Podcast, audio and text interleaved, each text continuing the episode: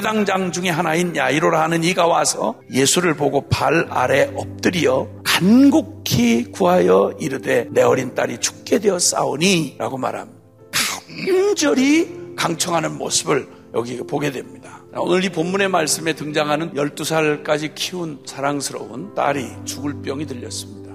얼마나 애절하겠습니까? 종교 지도자인 회당장이라고 하는 직분도 아무런 도움을 줄 수 없는 절망 가운데 있는 사람입니다. 자, 그런데 오늘 주님의 이 놀라우신 응답을 받고 우리 우리 딸 이제 살게 됐구나. 너 조금만 기다려. 예수님 모시고 가는데 글쎄 거기에 끼어든 여자가 있는 거예요. 열두의 혈루증을 앓는 이, 여, 이 여인 자기도 너무 절박하니까 옷깃을 만지려고 막 이러니까 주님이 또 가다가 내 믿음이 너를 구원하였으니 평안히 가라 내 병에서 놓여 건강할지어다 구원과 치유를 함께 받고 감동적인 얘기 근데 지금 회당장 야이로는 그냥 타는 거예요 타는 거 이런데 아니나 다를까 아직 그 여인 때문에 지체하고 있는 동안에 문제가 생긴 거예요 회당장의 집에서 사람들이 막 급히 와가지고 회당장에게 이르되 이봐요 이봐요 당신 딸 죽었어요 죽었다는 소식을 전하러 온 거예요. 예수께서 그 하는 말을 곁에서 들으시고 회당장의 마음에 일어났을 일을 주님이 하시는 거예요.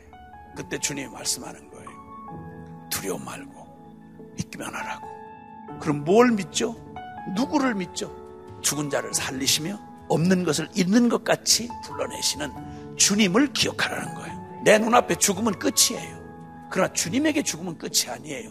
그걸 보여주신 게 바로 부활이잖아요. 단지 주님이 뭘 어떻게 하겠다는 말도 없어요. 두려워 말고 믿기만 하라는 거예요. 사랑하는 여러분, 우리의 상황 가운데 주님이 정확한 해답을 안 주시고, 나 지금 이 사업이 기가 막힌데 이거 어떻게 됩니까?